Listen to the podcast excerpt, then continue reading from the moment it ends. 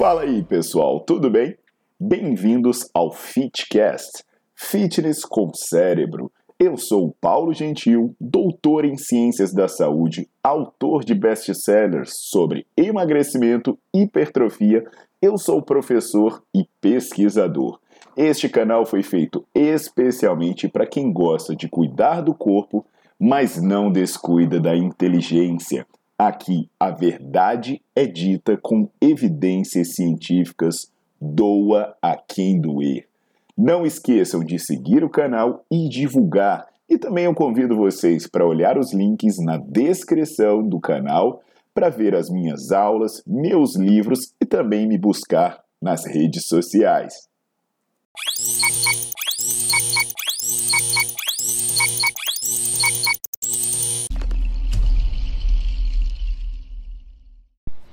Olá pessoal, aqui é o Paulo Gentil e eu estou aqui para falar da polêmica envolvendo os conselhos de educação física.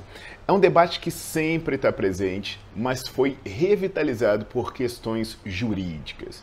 Eu não posso opinar sobre aspectos jurídicos, mas vou dar a minha visão sobre a parte profissional. O conselho serve para regulamentar uma profissão. Basicamente, todas as profissões de saúde possuem regulamentação. A medicina, a nutrição, a fisioterapia, psicologia, enfermagem, odontologia, etc. É importante entender que um conselho não deve servir para atender os interesses dos profissionais, mas sim para proteger a sociedade. Obviamente que os interesses podem se fundir em vários pontos. Por exemplo, se o conselho caça um profissional que adota más práticas, como um que prescreve bomba ou age contra princípios morais e éticos, ele está ajudando tanto a profissão, que se livrará de alguém que a denigre, quanto a sociedade, que se livrará de alguém que a causa dano. O mesmo ocorre quando se denuncia alguém que não tem formação, por exemplo.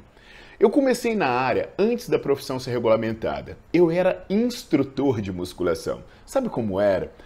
Você treinava em uma academia e, se fosse um cara simpático e bem-quisto, você poderia virar instrutor. Ou seja, você não precisava ter nenhuma formação. Era um festival de horrores. Vários absurdos de hoje é, nas academias, eles vêm dessa época. E também vários estereótipos que nos foram estampados como que o profissional de educação física não gosta de estudar, que se preocupa apenas com o corpo, que somos marombas, burros e semi-analfabetos. Inclusive, daí vem um dos maiores cânceres argumentativos.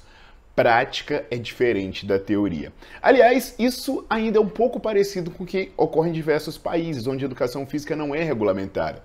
Há casos em que pessoas podem receber uma apostila em casa, estudar por uns dias, fazer uma prova e estar apta a ser personal trainer. E o que mudou com o conselho? A lei impôs que você precisa ter um diploma de graduação em educação física emitido por uma instituição reconhecida pelo MEC. Isso, em teoria, serve para assegurar que se tenha cumprido um currículo mínimo, que envolve disciplinas teóricas e práticas, para conseguir o seu registro e assim poder trabalhar. Isso é ótimo para a sociedade, pois assegura que, em teoria, o profissional passou pelo mínimo de estudos na área que vai atuar. Isso não é reserva de mercado, pois o mercado é aberto para qualquer um que tenha diploma. Então, se alguém pretende atuar, basta estudar. Veja, se, se com a necessidade de formação já tem gente fazendo e falando bobagem, imagina como seria se qualquer um pudesse atuar na saúde sem ao menos ter estudado básico. Então, a regulamentação garantiria o básico e a partir daí, uma pessoa pode se qualificar ou se especializar mais. Claro que o modelo não é perfeito. Existem profissionais ruins com registro, mas vai por mim, existiria muito mais se a profissão não tivesse regulamentação. Eu vivi essa fase. Além disso, o fato de existirem profissionais ruins não é um problema do conselho, pois nas leis atuais ele é obrigado a emitir o registro de quem apresentar o diploma. É um problema também do ensino, que virou comércio, tem faculdade demais, ensinando mal e avaliando mal. Soluções para isso uh, seriam melhorar o sistema de ensino e avaliação. Mudanças no controle e registro também seriam bem-vindas. Eu, por exemplo, sou a favor de registro específico, como existe na medicina.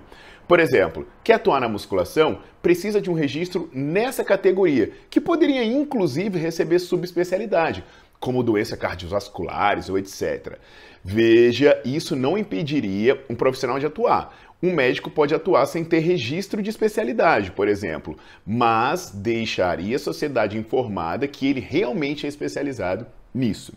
Outra, aqui, outra crítica que se faz é a ação dos conselhos em si, que fiscalizam pouco, informam pouco, que são meramente arrecadatórios, que possuem membros sem méritos profissionais, que várias pessoas se perpetuam por lá. Eu entendo isso, concordo com várias partes, mas isso não invalida a necessidade de regulamentação ou a própria existência do conselho. Isso é uma crítica às pessoas que estão no conselho e ao seu modo de funcionamento. Não precisamos decepar um braço por causa de uma unha encravada. Se alguém quer ver mudança, pode se candidatar, propor ações, investigações perante órgãos externos ou mesmo mudanças regimentais.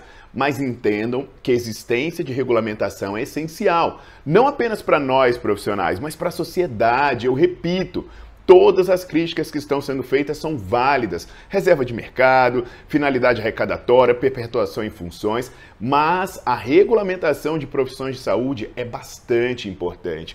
O problema é que nós, para variar, pegamos um ótimo conceito e cagamos em alguns pontos.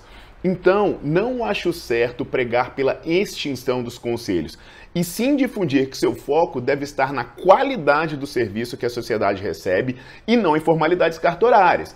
Somos uma profissão jovem ainda, temos que aprender e evoluir, não retroceder.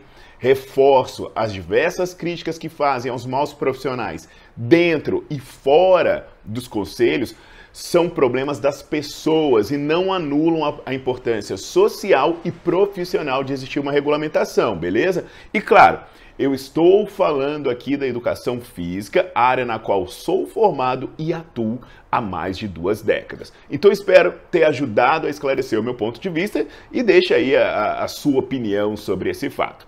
Obrigadão, pessoal!